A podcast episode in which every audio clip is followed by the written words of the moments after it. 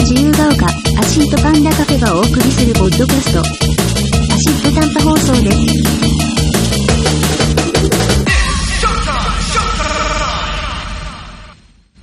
はい、というわけで、アシット短波放送第、えー8回目でございました。前回6回目って言ったんですけど、ショッカー特集、あれが第、えー7回目で、えー今回が、えー第8回、えー今回はね、えーなんとあのスピードキングレディオ、えーいつだったかな、多分去年ぐらいかな、出たあの一攫千人、あの重慶に留学に行ったまま行方不明になっていた一攫千人がついに帰ってきたということで、えーそれに合わせて、またあのアシットパンダカフェの、えーボンクラの皆さん、えーが、えー上海に今回、えー旅行に行ってきたと、それで現地で一攫千人と珍道中を繰り広げてきたという話を、えー伺いたいと思います。じゃあ、そろそろ、えー自己紹介の方を、えーと、いつもの、えー、高野番所でございます。よろしくお願いします。ああ今日はねギャラ、ギャラリーの皆さんもいてね。はい。はい、えー、お礼色染めると申します、えー、今回の珍道中に参加してきましたえどうもバリサンドの近藤と申しますよろしくお願いしますこ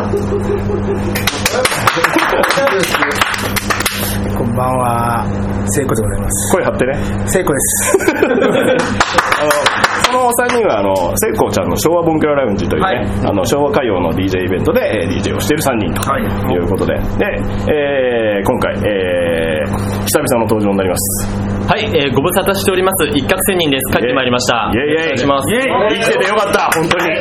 みんな心配してた。そして、えー問題のね、あ一番の新人。はい。どうもデビネスコーピオンだぞあのデビルスコーピオンの勢いと反対に、あのボンクラチームの3人が一気に冷たい視線をデビルに浴びせてるということで今回いろいろデビルスコーピオン問題っていうのをね面白い面白い面白楽しい愉快いろいろデビルスコーピオン裁判なんていうのもなんかいろいろ話をちょっと聞いたりとかしてるんでねその辺もちょっとゆじっくり聞いていきたいなと思いますけれども今回あの、まあ、上海旅行っていうことで今回の目的目的はですね、はいあのーやっぱり一角が、あのー中国の、えー重慶というところに、んえーおるんですけども、まあ、夏休みの機会で日本に戻ってくる途中で、えーどっかタイミングを合わせて我々も向こうに行って、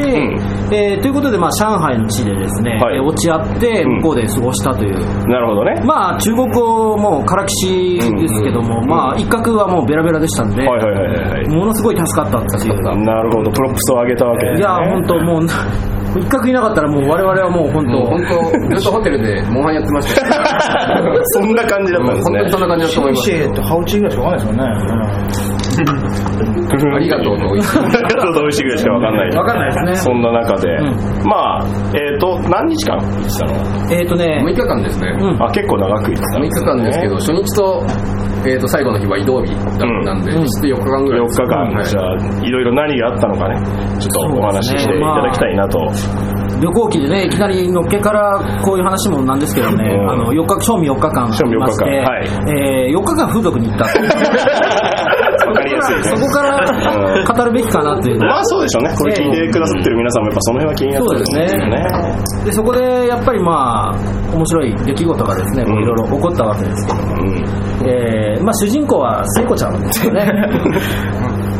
いやー、よかったわ、本当に。いい旅、本当にね。その聖子ちゃんのこの台本を読んでるみたいな口調は今日聖子ちゃんはちょっとあの親知らずそうをなんですよ、私はね、空がたまるんですね。ねいや ね、本当あの最初ね、あの初日にですね、はいまあ移動日だったんで着いたのが、んあのまあ夜の11時とかなんですよ。 11時ね。でまあ近くでご飯そうなんですごよね飯を食べて、さあまあどうしようかっていうことで、まあバリ君がね、でちょっとせっかくだからちょっとブラブラしてみないかということで回ったら、うんえーなんかちょっと怪しい一角があったと。はい。でそこでこういろいろねこう見ていったわけですよ。うん。なんなんていうのホテルから多分どれぐらいですか5分ぐらいは離れたところにですね、うんまあ簡単な商店街みたいなのがあります、はいでも夜中12時過ぎてるんでですね結構閉まってるんですよ、うんでもその中でもこうコンビニっぽいところやらゲームセンターっぽいところやらちょっと遅めまでやってる定食屋やらがポツポツ入ってる中に、やけにもう明らかにド派手なネオンが、あのピンク緑青っ ていう黄金のまあ3色がね。 強い色をしたって、はいはいはいそのネオン管に足湯って出てるわけですよ足湯足湯足つぼあマッ足つぼマッササージですね。はい。あこれはなんか、まあ、中国でマッサージって言ったらもうなんかうん。これは相当気マ持ッちいいサージ以上のものを期待しちゃうわけですかねいやいやマッサージですよマッサマッーサージはいジ中国のマッサージって言ったらねこれ一流ですから東洋医学のね中国のマッサージといえばあくまでもマッサージですかそらうですねいややっぱりね、すごい安いんですよ。1時間で58元なんで、うん大体日本円にしても700円ぐらい。安いはね日本だったって4000円とか5000円とかいやー時間やるとうねんそうですだからその風俗のところに風俗って言ったよね今マッサージって言ったよね風俗って言った風よね俗の隣にあるマッサージまあまずマッサージに行こマうッかサージじゃあ行こうと東洋医学のね当日ね、まあ、慣れない飛行機に乗って、ん飛行機からこう結構かかりますもんねあのそうですね、1時間1時近くかか間りぐますらいね。ね、はい。飛行機で、あの飛行場から、空港からホテルまで1時間ぐらいタクシー乗って疲れたと、んで、飯も食って満足になったら、まずマッサージしかないだろうと、うんいうことで言う、何時ぐらいですかね、あれ。いや2時くらいうん、もう飯ぐらいですね、も。そううですね飯はい食って、酒飲んでダラダラしてるって感じなんで、もう2時過ぎぐらいにあ、そんな遅いじゃんうんそれをまだやってるんですよね、一旦で、入ってみたらですね、まあ、それはアットホームな。アットホームね世界一アットホームな、う んまあ言っちゃうけど風俗言っちゃったあ結局のところマッサージではなかったんですかマッサージありますあマッサージもあるよっていう一階の、一階のフロアが全部あの、椅子に、スリーピングベッドみたいな感じで、そこに寝て足、足をやってもらったり、はいはいはいまあ全身マッサージもそこでやってもらったりってことで、うんまあ、そこにまあ一応、裏メニューという形で、うんまあ個人的におかみさんから声かけられて、んで、まあどうですかという感じのシステムですね。なるほどなるほどはいはいはいマッサージが終わった後に、うマッサージアンセッ クスあ指を指を指を2階をね二2階階を指を指すすんだ2階を指すまあ要は2階にまあそういうことをいたすお部屋があってうんっていうことですかねも安かったそれも258円だったんで、まあ日本円にしても3000 円。安っセックスが3000円で買えるんですかもうすぐこう斡旋してきて、うんまあ中国語は何言ってか分かんないですけど日本語で訳すと、んあちょっと待って今起こしてくるからねっ つって叩き起こしてくるんですよ女あの子女の子をね系なんですよ、だからその、マッサージ屋の上が、あの、売春屋の時に従業員のもう宿泊所みたいになって、もう店自体にもうみんな住んじゃってるみたいな。ああとだからアットホームなんだね過剰にねうんだからもうその横で足つぼを受けてるようで、うんうんその足つぼ用の、まあ、横になれるリクライニングのソファーがあるじゃないですか、うんそこで全然関係ない従業員が寝てたりとかです で普通にあのぬるいな上の上の部屋行ってお客取ってきたか来てこう下に降りてくるじゃないですか、うんでそのまんまあの漫画読んでこう待機して 普通今に日はあの風俗の、えー待合室と、んえー詰め所、まあ、待合室とあとあんまをやる場所と、んあんまの控え室と、ん風俗場の控え室が、全部一つの部屋今に今に今に今今、広さどんなもんなんですかその今今はえーっとね、あ今のはまあ、リクライニングできるあの、まあ、よく日本でもあのスーパーセントと行くと行くところああはい一人用のね一人用のうんリクライニングソあファーれが、えー、9個ぐらいあるあ結構な広さなんですかじゃであテレビが上にあって、んで常にテレビちがょっとした教教室が会議室ぐらいの、えーそこがまあそのさっきの待合室兼ほにゃららが全部兼ねてて、まあ、従業員もそこで寝てるとおてる客さんの隣で寝たりとかして 寝てると寝てるんですプラーメンをすすってゆるいなだれだれだれさしながら そんな中でそうですじゃあそのさっき聖子ちゃんがマッサージセックスってその後ですね、そんで叩き起こされた娘が、いやー、ほんとあの子はいい子でね。いやー、ほんとあのも子うはにやけてるけどねうん、うん思い出して何してんだろうね今いねやー今ね、だから働き者だからな、あの娘。名前がねうん。スースーちゃん。スースーちゃん。スースーちゃんスースーちゃんスースーちゃん漢字で書くとどうかねちなみにですねこれ、スーぜひのぜぜひのぜにですね、えー、とトイメンのうん海面とか寿司マン。何回何回かの回ですうんうんうんね。それの左側の分の上がない。スースーちゃんそれ合わせて意味はイエスイエスという意味。 両方。なるほどイエスマンの感じイエスとイいうエスマンですねこ断ら断らないとうんはスースーちゃんいはいじゃあスースーちゃんスースーちゃんばっかり言っててえ結局スースーちゃんはその初日にまあ行きましたよねで、初日、スースーちゃんと会った、スースーちゃんと会ったというか、まあ、女の子と、最初ね俺たちマッサージだけそう最初だからちょっとあのあんまりブーストしても何かなということでまあマッサージだけでいいやとんいう形だったんですけど、おかみさんがおねか、みさんがすごいしつこい。一人いるのよ。最初バリ君がねそう、じゃあみんなになったら俺行くわ。そうなんか初日でこうみんな疲れ気味だったんですよね、うん全員で5人でバンって行ったんですけど、はいはいはいはいでそうしたらそのもう従業員要はその春を売る女性もですね、こう上に住んでて寝てると今は、あのもう遅いから、んで起こしてくるから5人分用意できるからちょっと待ってろみたいな感じになったんですけど、うんもうみんなそんなにまあその生かす気は なやる、まあ、ちょっと疲れてるしだと悪いじゃないですか当く然、まあ起こしてね起こしてサービスも低下しちゃいますからねそれでね寝てる寝てる家のところ行ってやらせろって 完全に傍若無人まあ客とはいえねやっぱねそう いう我々日本人ですから寝耳にザーメンですよ。そういうことになりますしかも夜中の2時3時ですねだからさすがにいいと、んでもあんまりにもしつこくこう誘ってくるんで、ん悪いなとじゃあ俺だけ入れよと、んうん俺がどんなもんか試してやろうって言って、来たらですねえらい可愛い子が来て、うんうんうんそれがそれがスースースそーれで、えーでもバリ君が一応最初行ったわけでしょでななんで聖子ちゃんがが行来ったたらもうすもう聖子ちゃん完全に恋する恋する聖 子目がハートになってたんだロボコみたいになっちゃって。 パートナーパーって。そう。そう、それで、なんか、え、いやボイさんいいですよ。で、いや、いいテレビできねえや。い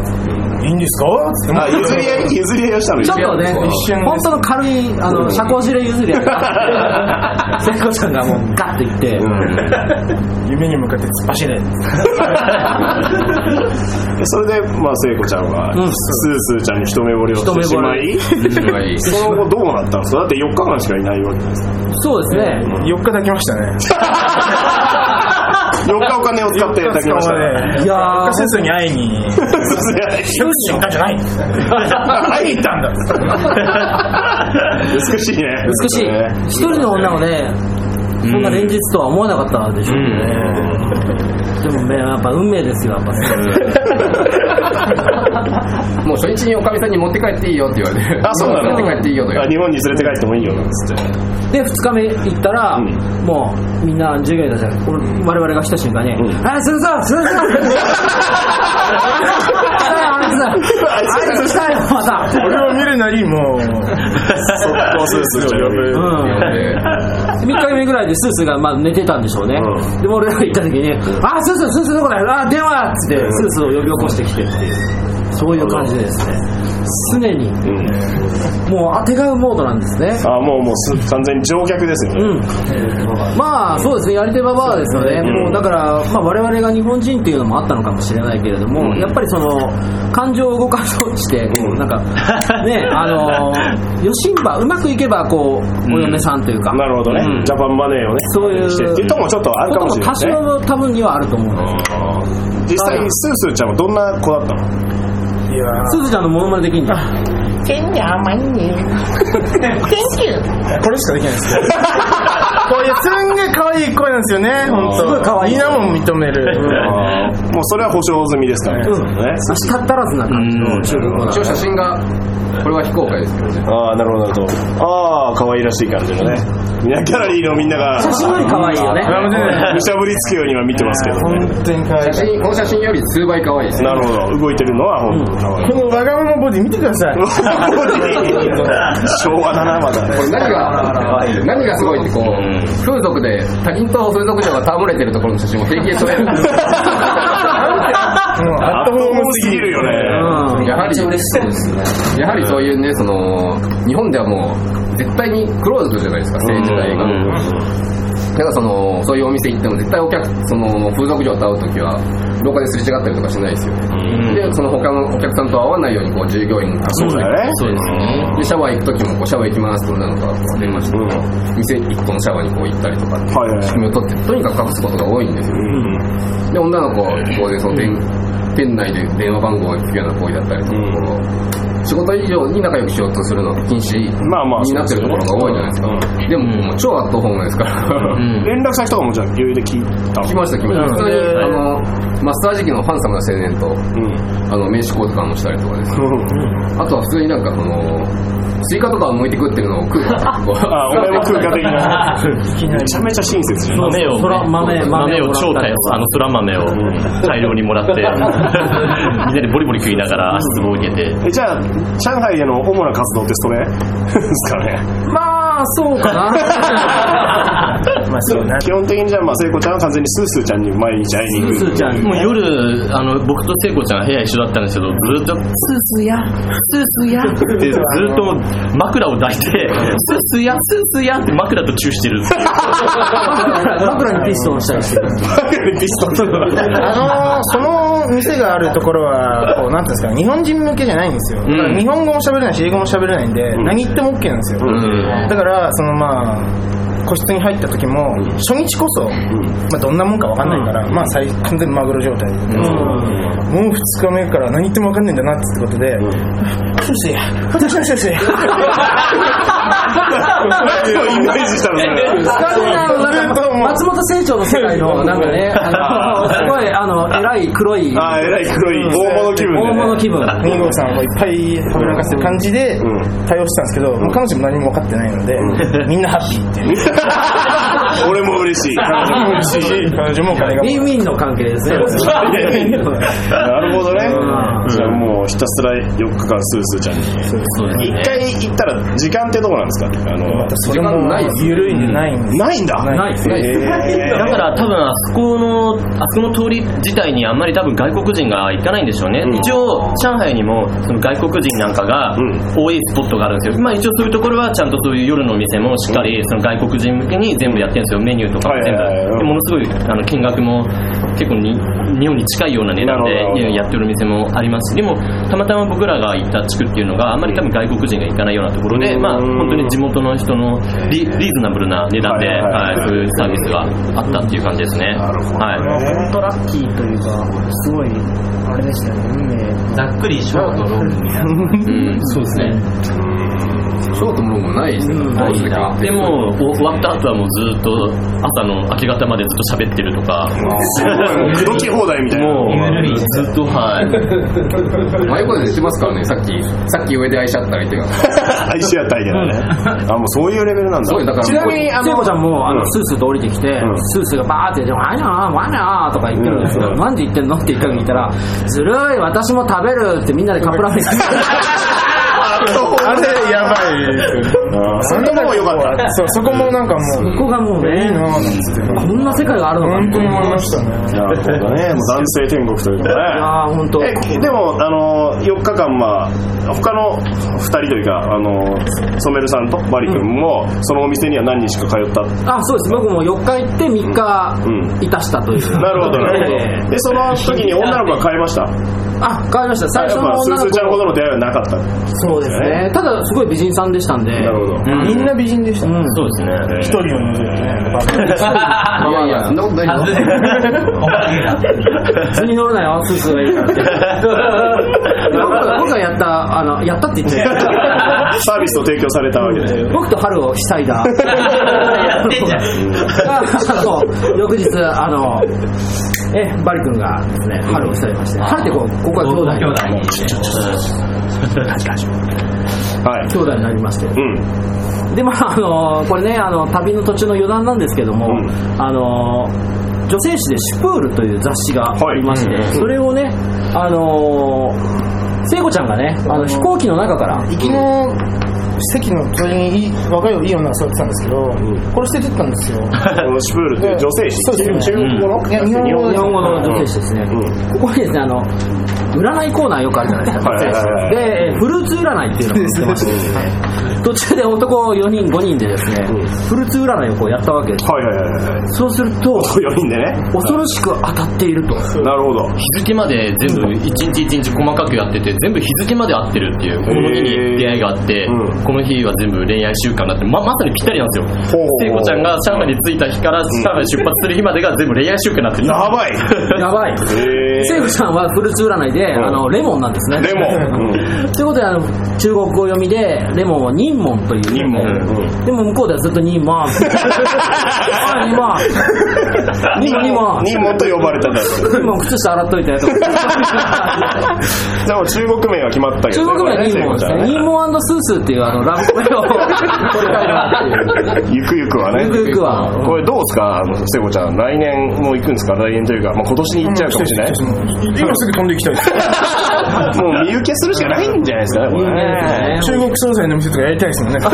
人でねスニンモニンモンスースーのニン モンスースー第2編ですよこれうん第2章ね第二始章まってほしいなこれ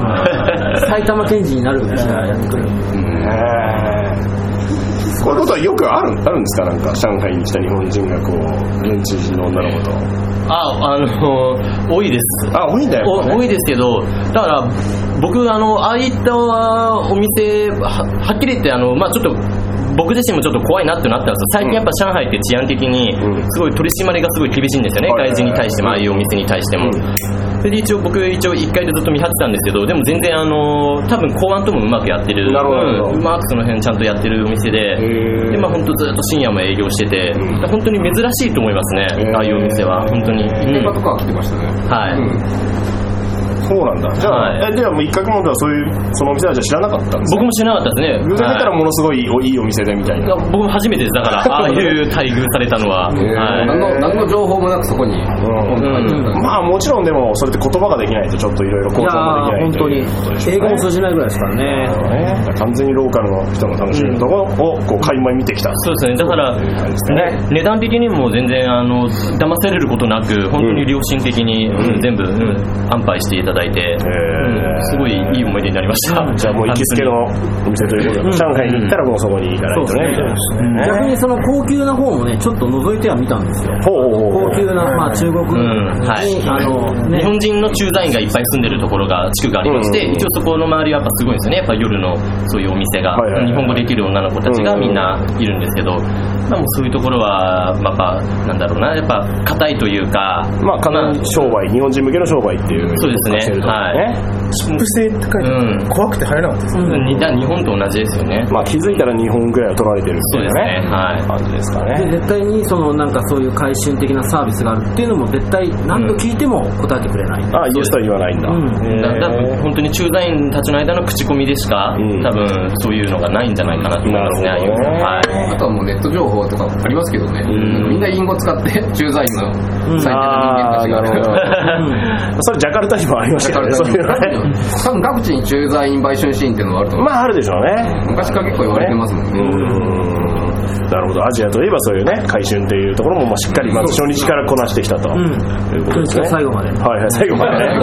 いはいはい他に何かこうちょっと上海の見どころまあでもねその話もうそれないか なないんだ俺聞いてる人は上海はもうそこしかないと思うよ、うんそれはまずいですねそれまずいっすはよいクラブに行きました2軒クラブに行きまおーした、はいはいはいはいはいどうでしたクラブディスコディスコ1軒目はですね出さない夫婦みたいなのねそうですねあの外国人観光客とか要は駐在員とかセレブ向けですね、んその建物自体がもうあの中国のあの文化史跡みたいな感じであのうんテレビで見る上海の景色あるじゃないですか、はいはいはいあの要は川沿いからあの丸っこいテレビタワーがうん2本見えて、んバカ高いうんビルのところに建うんってはいはいはいるあそこの川沿いにすぐそのビルがあるんですよね、しっかりその歴史ともかもしっかりしてて、まあ横浜のあの洋館街みたいな洋館街レンガ街みたいな、えあそこにディスコがあるのでその建物の一番上がディスコっていうクラブになってなんるかへえじゃあ全く外からではそういうふうには見えないみたい見えない見えないとか見るともう本当あの大蔵省とか文部省そうですねとかみたいな感じ昔のイギリスの地区だったんですねあそこはだからもう建物もそのまま西洋建築の建物で、まあはっきり言って初めて行った人とかちょっとは絶対高いからはこうは入れねえなってみたいな、うんそういう超高級感漂うとこ行って地域で何のところがあるワイタン湧いたんですねはい、などんなとこでしたそのディスコ自体はそこ自体は屋上にあるんでですね、えーとこうテラスハウスみたいなのが屋上にポンとありますともっと増やすですね。その広さが大体くらいかな。うんエイジア、クラブエイジアの2倍ぐらいかな。うんあ結構でかいな天井は当然低いんですけど、天井は高いじゃないですか。で、それぐらいの広さがあって、で、えっ、と、あと外出ると、こう、屋上がもうバルコニーみたいになってて、うんそこのところにこう、オープンスペースで、こう、机椅子が置いてあります。んで、机椅子も結構、ふかふかのソファーに結構いい。じゃあ割とそうラグジーな感じのラグジュアリーただやっぱ一番の景色がそこから見れる、えーただやっぱ飲み物はクソ高いっていう本当ちなみにに入場料はいくらではすたかだですよ。あただなんだで飲み物がものすごい高いえー例えばもうお酒一一本でももう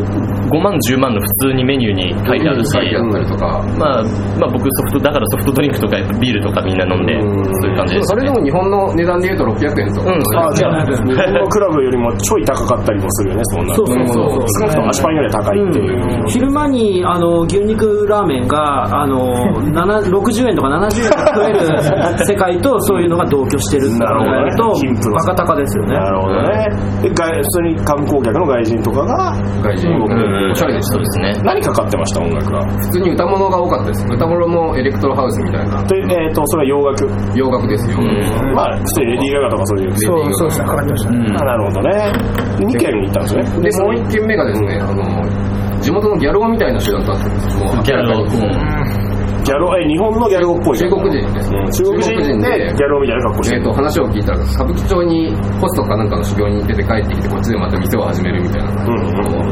割と中国の野王的な、はいはいはいはいあの男で、で格好は当然ギャル男なんですよね。うん金髪で、う長ズボンで、ちょっと細めの黒いジーンズ履いて、うん最初日本語しか喋ってなかったからペラペラ日本人の観光客が来たのかなと思うって、ん8人9人ぐらいの女の子男の子の集団なんで、でみんなそういう格好してるんですよね、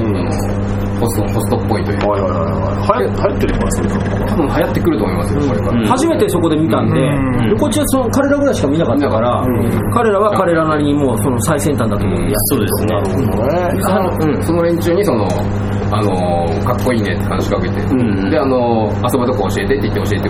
クラブ教えてもらったりとか、うんうんでなんでそんな格好してるんだみたいな話をしてちょっと仲良くなったりそうですね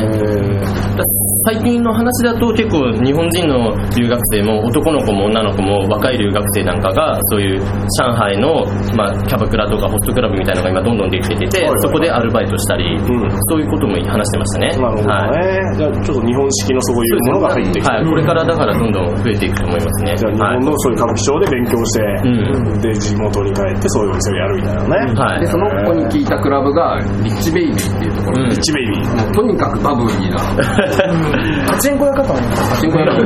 で新婚やバブリーまあバブリーですよねなんですか虹色のはいはいはいネオン的なのた、がねまあ、街道沿いにあるわけですね、本当にパあの郊外のパチンコみたいな,、みたいな感じの立地でポコッと、結構真ん中とかでもそうですね上海真ん中のもう超いいところにはいはいはいはいでも本当地元の大学生とか、うん学生さんが、うん金持ち学生そうですね金持でちしか学も生やっぱ入場料無料なんですよ中入ると何ぐらいかなでもベルファーレを100倍豪華にしてみたいうなわすげえなうんおー節電とは程遠 い使え使え壁についた謎のオブジェがくるくるくるくるへーでそこで、まあ、そこはじゃあそのちょっと地元の金持ちが中そう心ですです外人というより行ったはらもう本当もう火曜日なのにお客さんパンパンででフロアが2個あるんですよね、うんやっぱりそのフロアもどれぐらいだあれもやっぱエイジアよりも一回り二回り大きいぐらいのフロアがポンポンって2個あって、うんそこのところであの DJ がその席を2組いますよでやっぱ同じようなの同じような感じで別になんかローカルミュージック的なものは特になってなそうですねは一曲中国語のなんかラップっぽい感じのがかかったような気がしますけど、うんまあ基本は基本はもう、あの、ガガビルボード、ガビルヤボですード、ビルボードのセットを、こそうですう、リねミックスしたチャラい。いまあ、でも中にいるその上海とかの地元の若い子はお男の子に関してはもうかあの角刈り眼鏡金金持ちの角刈り眼鏡であーもうよ 横には美女なるほどねあの横には美金女持ちって見栄え気にしないよねあれ金持ちに生きるとね本当にポロシャツとかで普通になんかうろうろしてるんですよ、ズボンにインしてたりとかそうですそうでするもんねもう金がありすぎておしゃれに気を使う必要がないんだよねないでしょ、うん多分日本よりそれは顕著だと思う、うんなんかジャカルタもそんなんいたよねおじさんいでましたいまうん金持ち大体ズボンにインしててすげえいい女連れてるっていううね、うんんああそれはやっぱアジアの金持ちのいやーす特ご徴いですね華僑の遊び方って言ってましたうよんやっぱそうなんだそういういわゆるそのイメージするパーッと遊ぶってイメーじゃん、お姉ちゃんバーってはべらかして、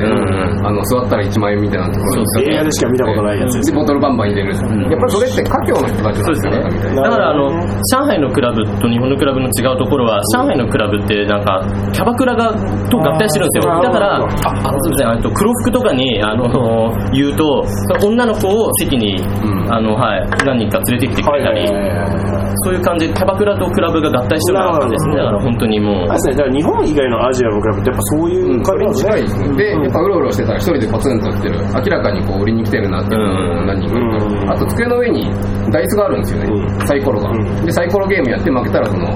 あの、負けた方がいっぱい飲むとかおごるとかっていうゲームをやる。で、それをちゃんと店がこう、演出として盛り上げながら。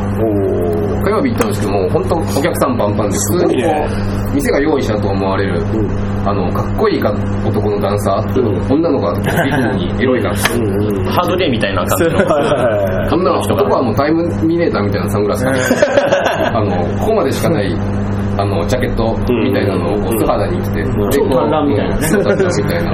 えでビシッと決めてー、ザザ夜遊びですね本当でねビシッと決めて多分店は用意したと思うんですけどこう立台みたいなところに上がって、でウーファーの上とかに上がってガンガンガあンガンまあゴーゴーみたいなことを言ってね、その踊るとこが狭くてあともう周りビップルームみたいなそういう座椅りと子ばっかりですね、インドネシアのあそこと同じあの、まあクラウンと机あかったじゃなういですんビエニウムみたいなあああいれうのあれのもっと机がブワーっていうあ感もじっですと多いんだなるほどなるほどねみんなでじそゃあこのところで机キープして、うん、女の子はべらせてみたいな女の子はべらせてみたいな遊び方とかなんか本当見間違いかと思うような値段のメニューが、えーゼロが多すぎるみたいな高いものはすごい高いし、えビールはやっぱでも600円ぐらい、でもクラブ入場料が無料なんであのちょっとこう若い若くて金ないけど女の子と遊びたいみたいなやつも多分ー、あ来てるはいるのかな、なくなしの金で500円のビールを1本買って多分それで一晩中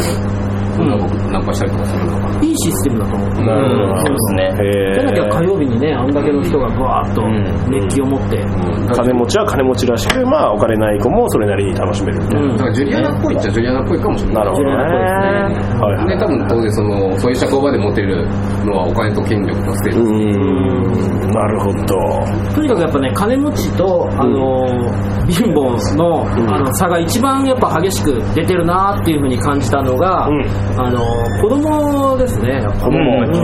金持ち子供と、裕福子供貧乏子供の。えだって金持ち子供ってどうせ福士君みたいな感じ写真もちょこっと撮って写真もね、撮ってきたね。あ本当ですかそれなんか公開して差し替えなければねちょっといやもう全然みたいな全然感じもありますけどね金持ち子供はやっぱやばいですか見た目金と持かちは子供、金持ち子供のものまねできるよね、なんかね。あ金持ち子供はとにかくあの貧乏子供っていうのは、そのその先ほど染井さんが言ってたあの六元のねあの牛肉ラーメンなんて食ってるとこで、うんうんペットボトルを蹴って遊ぶんでる なんかしゃぶりながら、う乾物を、そういうそういう感じだったんですよね、そんで、まあ、あの、ランニン グですそうそうもう ラ日ンニング本の戦後の子供みたいなそうそうそう何でもおもちゃにしようっていう、だからもう金持ち子供ったらもう僕らも何回かちょっといい良さそうな中華料理屋に行った時にも骨付きの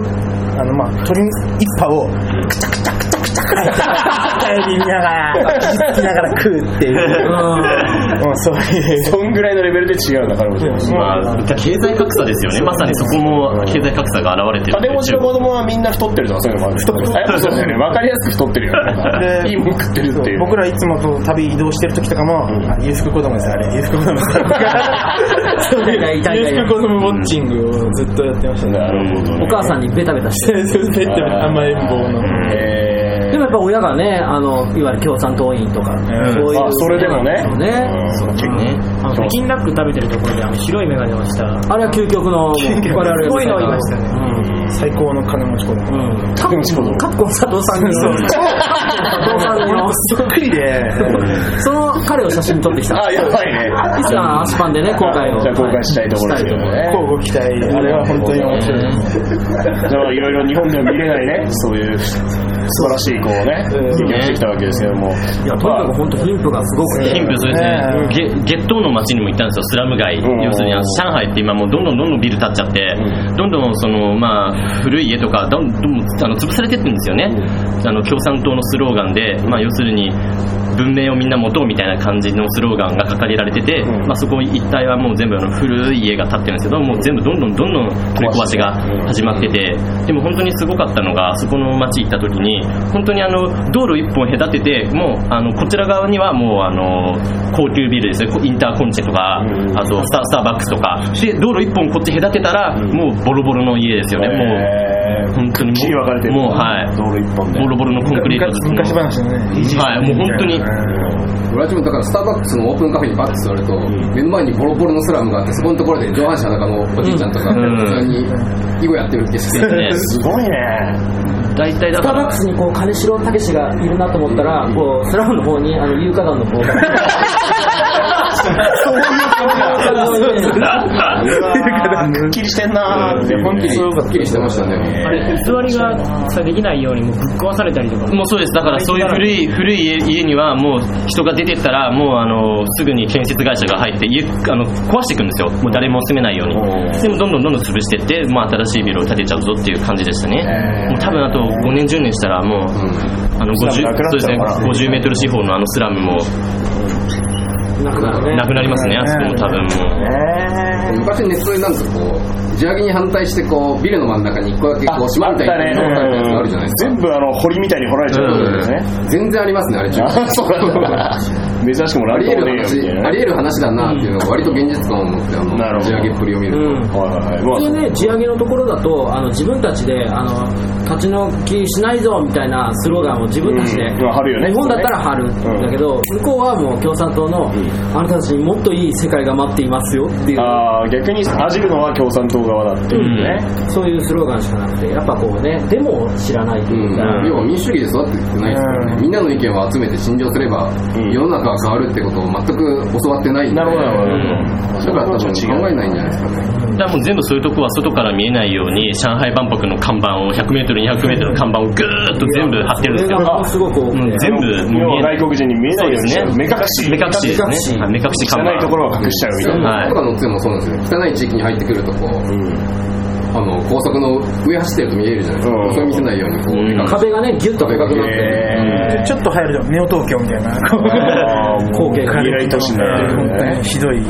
で上海のあのから蘇州という、んまあ新幹線みたいなのでそうですね30分ぐらいかな、上海東京小田原間みたいな感じ、まあ、そのくらいの距離だと思ってもらうところでなんですけど、あの線路際に街路樹がそう全部う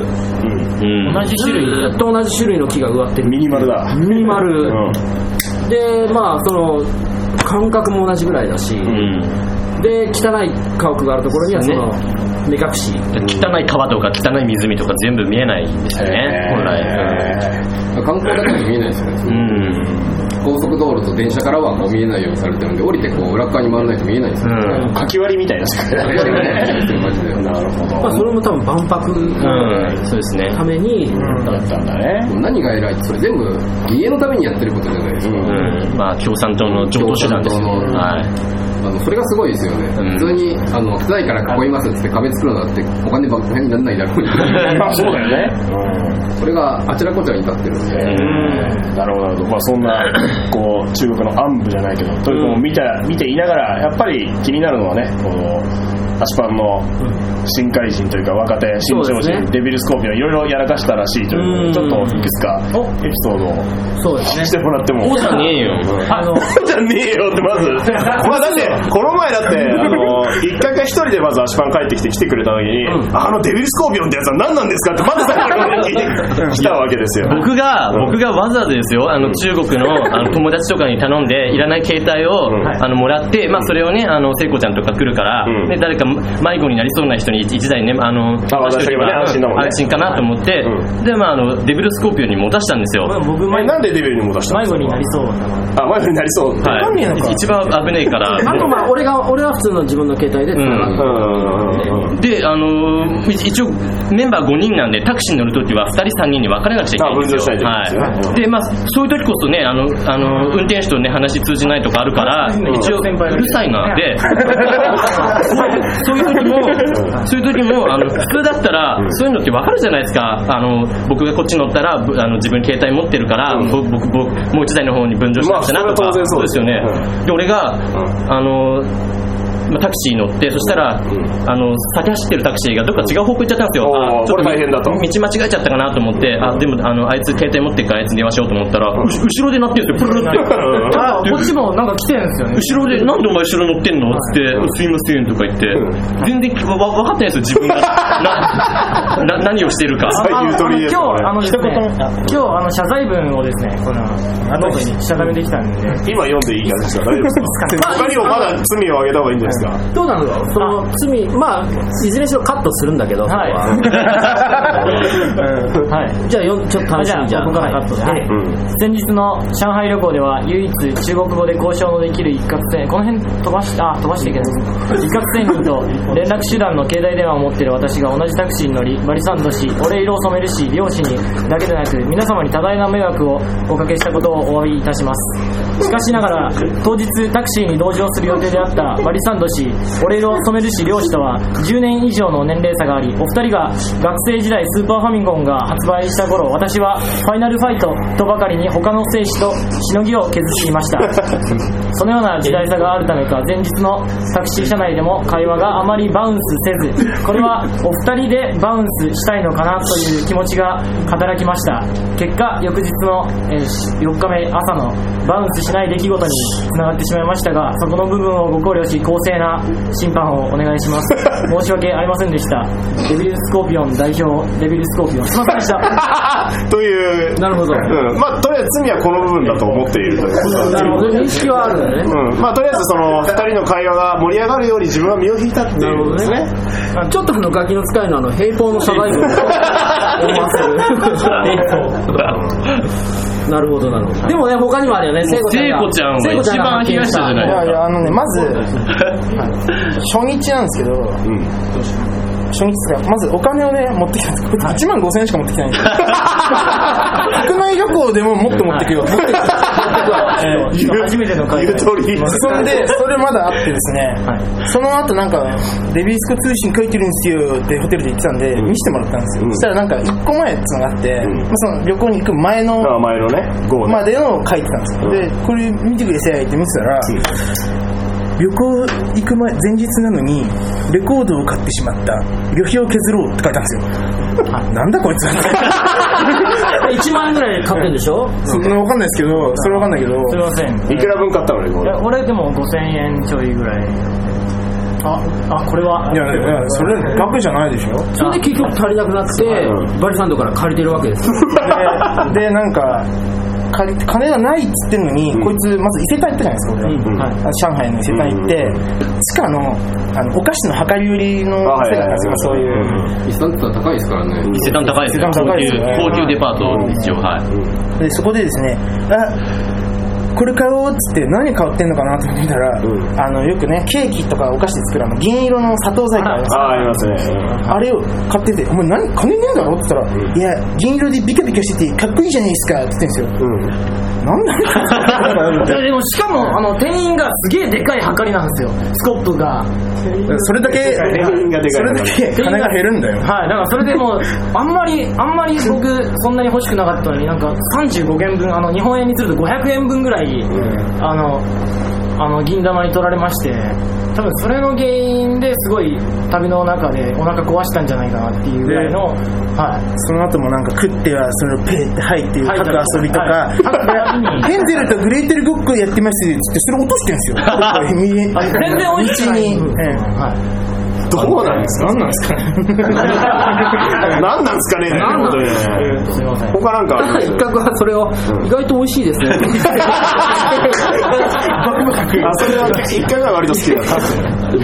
でちょっと舌がもううんレビルが捨てたものを一角で食べるなるほど他になんかあーあと緊は張緊ね迫した部分とか偽物にポタポタ、ポタポタ事件 が。ああそこれれはを何ですかポタポあタ事件のなんか僕らでそのまあ旅のも、まあ、い一つ目的の一つとして、んまあ、その偽物やっぱイミテーションものですね海賊ものとうんかそういうブランドものとかごちゃごちゃしたう街に行きたいってことで泥棒石みたいなねそうですそうですうんそこに行ったら、うんあのまあ、よく寄ってくるじゃないですか見る,、うん見るだけ見るだうんけであの、まあ、高級なそのロレックスですとかオメガですとかそういう偽物ちょっと精巧なスーパーコピーとかあスーパーコピーだはいそうですそこに案内されたんですよ、ん、でまあ僕らピリピリしますよねそういうまあとまこあろです緊張するよね怖いですよねうんで、犯罪ですからねはい一応ねカーテンしますですね。もうガラッて別室でもうあ別室なん完だ全に閉まるとこなんですけど、でまあ5人で入って、まあ、ピリピリととにかくピリピリしてるんですよ、なのに最初にその店のビルに入る前に、あの露店がえーメロンとか売ってるじゃないですか、果棒物付きのね。あはいはいでそれを俺とデビルで食って、マジだなって食ってたんですよ逃げえこのメロン、はいで、う食いよ俺が食い終わっても捨てたんですけど、こいつ店その店で食ってるんですよでメロンの汁がもうボタボタ垂れてるんですよそのピリピリしてもう食ったくんなくもう何個かってすげえまずかったんですよででそこっちはその偽物のねブランドで命張って商売してるような人とそうですねね交渉してる中でメロンポタポタポタポタ どうなったのそれでね怒らされるっていう怒られそたれだのけ出てけとそりゃそうだよね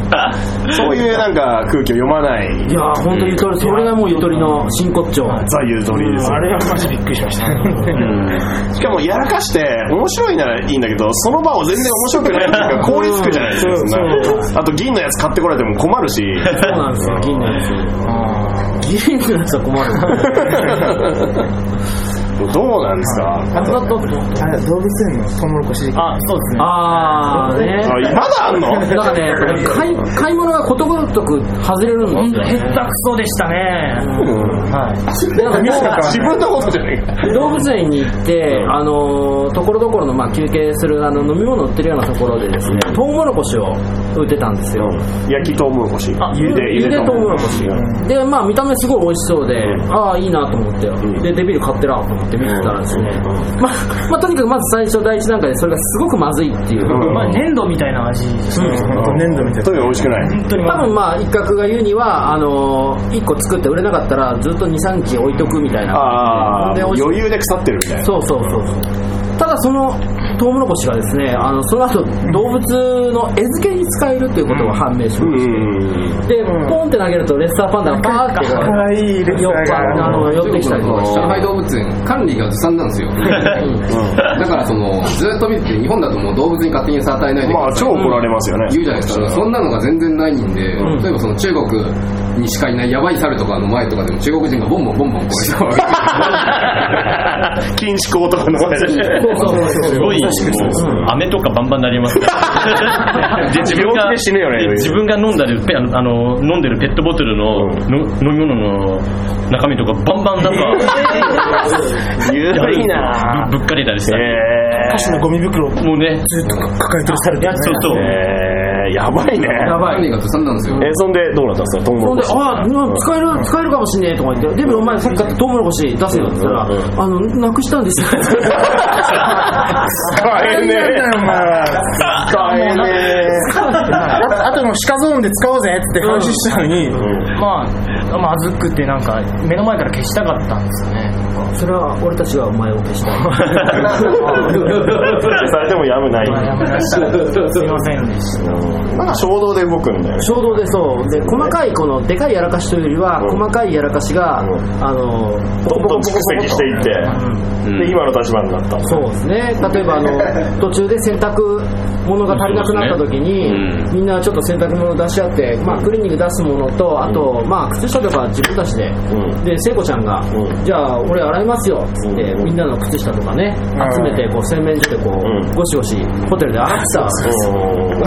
ねしたらあのね、うんまあねあの7個ぐらい下なのかな、のデビルがそうですうんそうそう。で、なんか、まあ、俺は別に洗うのはいい。別に、あ、これ、あの、デビル洗うもんあるに、つって、はい、あありますよ、つって出して、それはいいんですけど、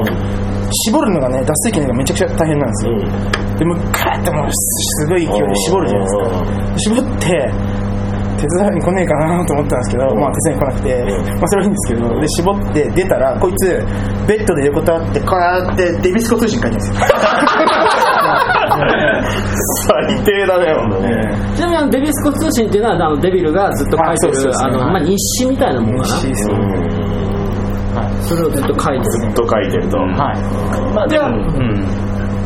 あと一角が持ってたそのインターネットでね、うんあのそうですよ我々がこう夜こうそこのね例のスースーちゃんのスースーちゃんのとこに行くっていう時ああ僕は今日ちょっとあのもう眠いのでっていう感じで、うんあじゃあお前じゃあホテルにいなっていう話をうんねしたんだけれどうも、んえーそこで一角の このパソコンを使ってオナニーをし ていたじゃあ行けよ、スースーちゃんの店っていう。すごいなあ、でもこれに対してもですね、今日は、あの今日皆さんに本当に。あそうかなあ、何申し入れ気がああるいいじゃんあの、謝罪文を書いてきたんですはいはい聞いていただけると、すいません、お願いします。はいはい。私、デビルスコーピオンは、皆様が外出している間に、一攫千人のノートパソコンで、いわゆるエロサイトを閲覧し、叱るべき行為をしてしまったことを、ここに深く謝罪いたします。ですが、皆様に理解していただきたいのは、この行動に至るまでの4日間、抜くことができなかったということです。連日の疲れもあり若干二十歳である私の股間はとうに悲鳴を上げており名前のニュアンスだけで聖子ちゃん氏にいつ襲いかかってもおかしくないまさに抜き差しならない状態でありましたそんな私がパソコン使ってもいいからという一攫千人の言葉に後押しされるまま Google で「脱臼エロ」と調べてしまうのは想像に難くありませんさらにこの時先輩方は、えーマッサージ店に出かけておりちょろ抜いた私だけが糾弾されるのはまるで彼女に何でもしていいよと言われたので目隠しをさせて数時間足の指を舐めていたら真顔で殴られたかのような仕打ちであると言えますこれらのことを考慮し厳正な判断をしていただけるようよろしくお願いしますデビルスコーピオン代表デビルスコーピオンすいませんでしたということなんだけど、どうですかえ俺もう感想い いよもうもう審議に値しないっていう他ことのです人の感想どうですすみません、ジャスミンちゃんください。ごめんなさい俺もお願いします。かはいでも結局デビデビルマンは向こうで男にななったのそうですねあーそこがね一番大きい問題ですよねはい、どういうは初めてそうですね、あのまあ、この度、上海旅行で童貞をですね、はいあの置いてきてしまった、うん上海に置いてきて、置き忘れですね、チームだ と。最終日最終日だけですねえー、今日は僕も行こうかなみたいな感じ ですね最終日あれ何何何っていう感じで最終日だけちょっとなんかねそうですね。ガッツを出してみました歩いてる最中にね、お前スースーに怪我したらぶっ殺すからな。言いつつねでついてきて、はい、でまたそこでまた可愛い子をあてがわれてああ、そうそうそそう。うですね、はい、あので1時間半出てこないといううんまあそれは、帰ったんじゃねえかな。いやそれか寝てるか死んだかなんか平等にいろんなもの作ってるから本当何するか分かんないですよねただ普通にそこでめでたく90分が、はい、あの童貞を失うというですね。はいそれも謝罪文がそれについてもですね、あの謝罪文が相当、この今日一日かけてずっと書いてたんで、なるほどはい、ちょっと読ませていただきたいんですが、大丈夫ですかね。いいですよあのいくらでもカットできるんで大丈夫です今回の放送結構僕の喋り少なくて大丈夫ですかねいいから喋んない えっとじゃあ読みますまずこの度のことに関しましては私デビルスコーピオンの提奏が私一人のものではなく株式会社アシットパンダカフェに帰属する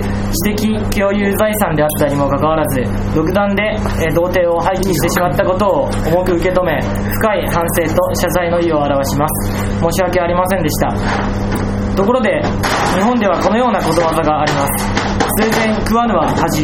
昨年私はあと一歩で童貞を失うところでいやまだ早いんじゃないかと踏みとどまり未だにそのことで遺言が残っておりますお気づきの通り私はこの旅行中いいところを見せることがほとんどなく上海での最終日どうにか逆転で打ち上げ花火を上げてやろうという気概も虚しく空回りしていましたそんな中風俗マッサーマッサージ店に私も行く流れとなりよしプレイ中にソメルさんの部屋に乱入し大爆笑をさせてやろうあと童貞も守ろうという気合も入れておりましたが生意気ボディな上海娘を前にことわざ「スウェーデン食わぬは恥」を思い出しバリサンド氏からお金を借りてでもぼっこしずっこいてしまうほかありませんでした要するにこの一件は上海旅行全体をと総括し起こるべくして起こった問題であり今後私が病気に怯えて暮らすことも考慮しここは一つイーブンということでよろしくお願いします デビルスコーピオンデビルスコーピオン代表デビルスコーピオンすいませんでしたすいませんはい、完全にみんな不機嫌っていうね どうなんですかこれいやー人のせいですかすいません人から金借りてですよ本当ですよ。 1万5000円で足りると思ったいやなんかどうにか物価あるし物価あるしまあ物価あるしねいや物価の違いがあるのでっていうことで物価あるしってやっぱその辺の略し具合とかもやっぱ気に食わないですよね、いや本当ね日本の教育、うん、本当致命的なミスを犯してしまった こんなモンスターを産んでしまったねえすごいわ何も言えない感じになってますけどね、今日あの裁判ってことで今日書いてきたんですけど判判決とかうんはい判決はやっぱり無罪だよ無罪無罪いいよ それいいよはいということで無罪、あ実ははいちょっとあのこのなんか勝訴って紙ちょっと持ってきたんで掲げていい よもう調子乗んなお前いいいよいよ別にそんな考そえないれそれいでいよすいませんは はいいという感じでどうですか他言い残したこと等ございますかなんかねもうそうですねいいです ねいいですかはいなんか一応メモメモ的なものがあるけどまあまあいいですかねまあそうですね、はいだったところはそうですね、まあ、とりあえず、まあ、今回の放送だけじゃなくて、ちょっと上海特集面白いんで、次回ちょっと一攫千人の話を中心にね、そうですねえー聞きたいなということも考えてますんで、とりあえずじゃあ今回、えーはい首都パン短波放送第、えー8回、えー帰ってきた一攫千人第、えー前編、はい、えー、マと上海編ですね、あとデビルソーコーピオン裁判編、はいえーこれでとりあえず終了ということで、 はい、えーと、エンディングテーマはちょっと一攫千人がね、今はい日歌ってくれるということでね、はいありがとうございますはいえーと、じゃあ曲の紹介を、はい、えっ、と、曲はですね、えっと台湾のあの、税調っていう、あの、すごい、今一番有名なね、歌手の人の曲なんですけども、はいその、えっ、と、題名奇跡っていう曲です。はいはいあのまあ、な内容失礼の曲なんですけど、はいいい、いい曲なので、はいみんな聴いてください。はい、これはあいの、毎回足と玉放送のエンディングテーマの ね、決めてね、あの、関係ない時もどんどん流していこうかなと思ってるんで、はい、では、えー聞いてください。一攫千人で奇跡。ありがとうございました。また、また今度。どうも、ありがとうございました。